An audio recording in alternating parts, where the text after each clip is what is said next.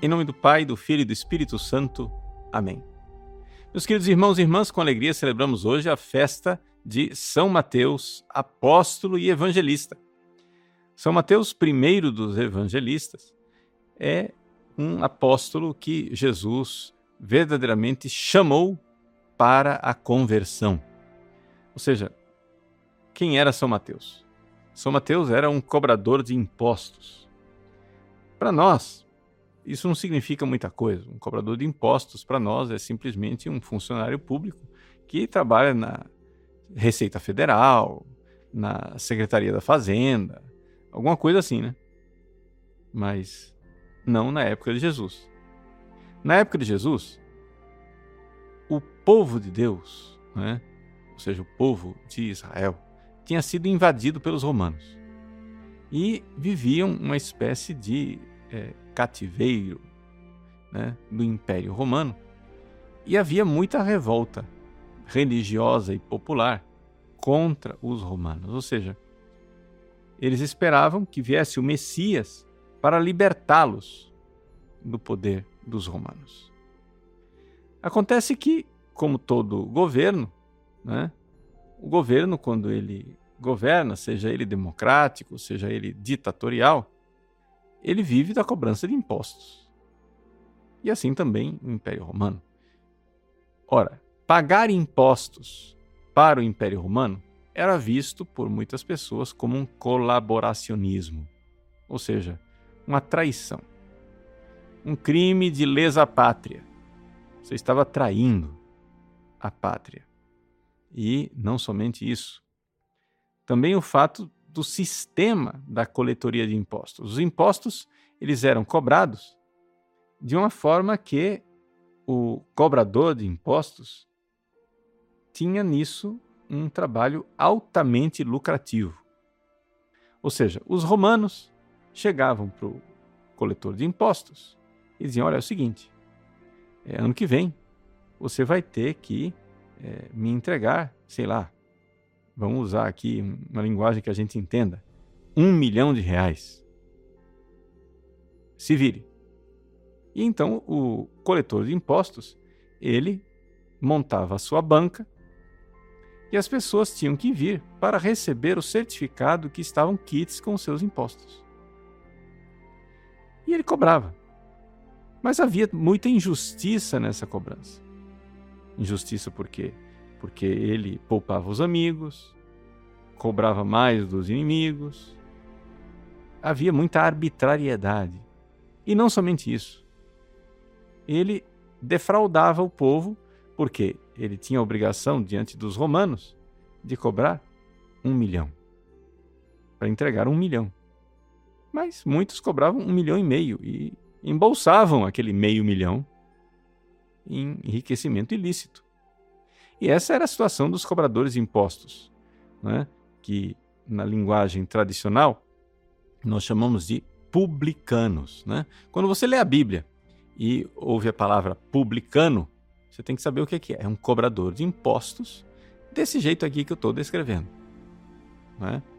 Então, ele era uma espécie de traidor, colaboracionista com os é, aqueles que estavam oprimindo as pessoas, e não somente ele mesmo oprimia, defraudando as pessoas. E ele tinha poder de impor essa sua cobrança. Se alguém se recusasse a pagar o que ele estava dizendo, ele podia mandar os soldados romanos ir lá e prender o cara. Então ele tinha poder também é, coercitivo. Né? Ele, ele, conseguia fazer com que as pessoas é, realmente obedecessem. Então não precisa de muita coisa para você imaginar que os publicanos eram figurinhas, digamos assim, é, odiosas. Ou seja, o povo não tinha nenhum carinho pelos publicanos. Né? Somente quem era, era cúmplice do publicano é que era amigo dele. Né? Só os apaniguados, né? só os chegados, aqueles que eram é, amigos e que saíam lucrando com as coisas, é que tinham amizade com os publicanos. Pois bem, Mateus era um publicano. Agora você entendeu o tamanho do rolo, né? entendeu o tamanho da confusão. Jesus não está aqui convertendo qualquer um. Jesus está convertendo uma pessoa com uma, com uma, vida altamente comprometida com o pecado. Ou seja, a conversão de Mateus custou muito a Mateus. Porque, veja só, existem, a gente pode dizer assim, que tem dois tipos de conversão. Tem aquela conversão em que a pessoa está vivendo uma vida miserável e ela mesma cai em si e diz: Poxa vida, né? o filho pródigo, eu tô lá, tô no meio da desgraça, querendo comer comida de porco, etc. A pessoa cai em si e diz: Vou voltar para casa do meu pai. Qual foi o primeiro instrumento que Deus usou para a conversão dessa pessoa? Foi a desgraça. né?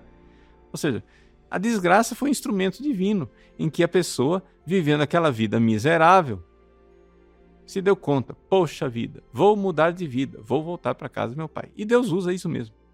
Né?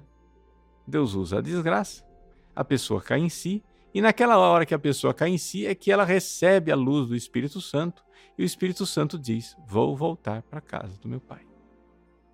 O que é que é admirável na conversão de São Mateus? é que São Mateus não estava na desgraça. Né? Essa é a conversão de Mateus, também é, de outros cobradores é, de impostos, como Zaqueu. Né? Ou seja, eram pessoas que estavam na crista da onda, eles estavam no topo da carreira deles, eles estavam muito bem. Agora vejam só que maravilha, que milagre da graça é a conversão de São Mateus. Aí você já está começando a enxergar. O homem, sentado na coletoria de impostos, ouve Jesus, que diz: segue-me. Vejam,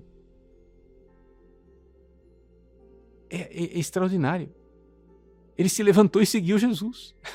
Gente, isso é um milagre maior do que levantar uma pessoa da cadeira de rodas. Isso é um milagre maior do que ressuscitar um morto. Você tirar do pecado uma pessoa que estava ganhando tudo com o pecado. Não estava perdendo nada. O pecado era ótimo para ele. E Jesus diz: segue-me. Como será que isso aconteceu no coração de São Mateus.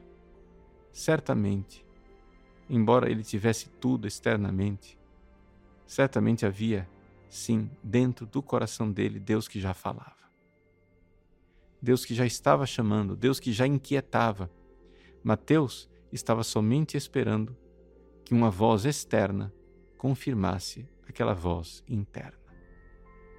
Por isso é impressionante, eu sempre gosto de comentar é, quando a gente celebra a festa de São Mateus, é impressionante aquele quadro de Caravaggio, né, que está lá em Roma, na igreja de São Luís dos Franceses, em que Caravaggio retrata a conversão de Mateus. Mateus está lá, no escuro, na coletoria de impostos, uma sala que está na penumbra. De repente, pela porta entra Jesus e toda a luminosidade do quadro vem de Jesus e de uma janela.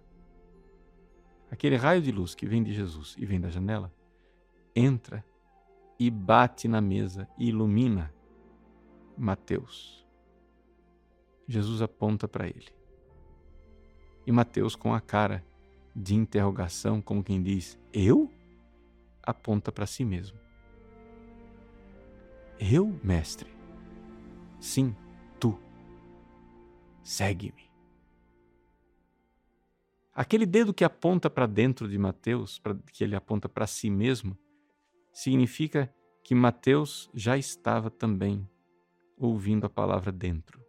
E aquele chamado de Jesus lá fora fez com que ele enxergasse o Jesus de dentro, ou seja, o Logos divino, a palavra eterna, que já falava no seu coração. Qual a aplicação disso tudo que eu estou dizendo? Você que está me ouvindo, pode ser que, pode ser que você esteja na desgraça por causa do pecado Ou pode ser que você esteja numa vida bem boa por causa do pecado. Seja qual for a sua situação de vida, dentro de você tem uma palavra que diz: segue-me. E eu estou aqui fora, fazendo aquele papel de Jesus de dois mil anos atrás. Eu só estou verbalizando aqui fora, para que você preste atenção aí dentro. Dentro do seu coração tem alguém dizendo: Deixa o pecado, sai dessa vida, vem me seguir. Que você ouça essa palavra e se converta como o glorioso apóstolo São Mateus. Deus abençoe você. Em nome do Pai, e do Filho e do Espírito Santo. Amém.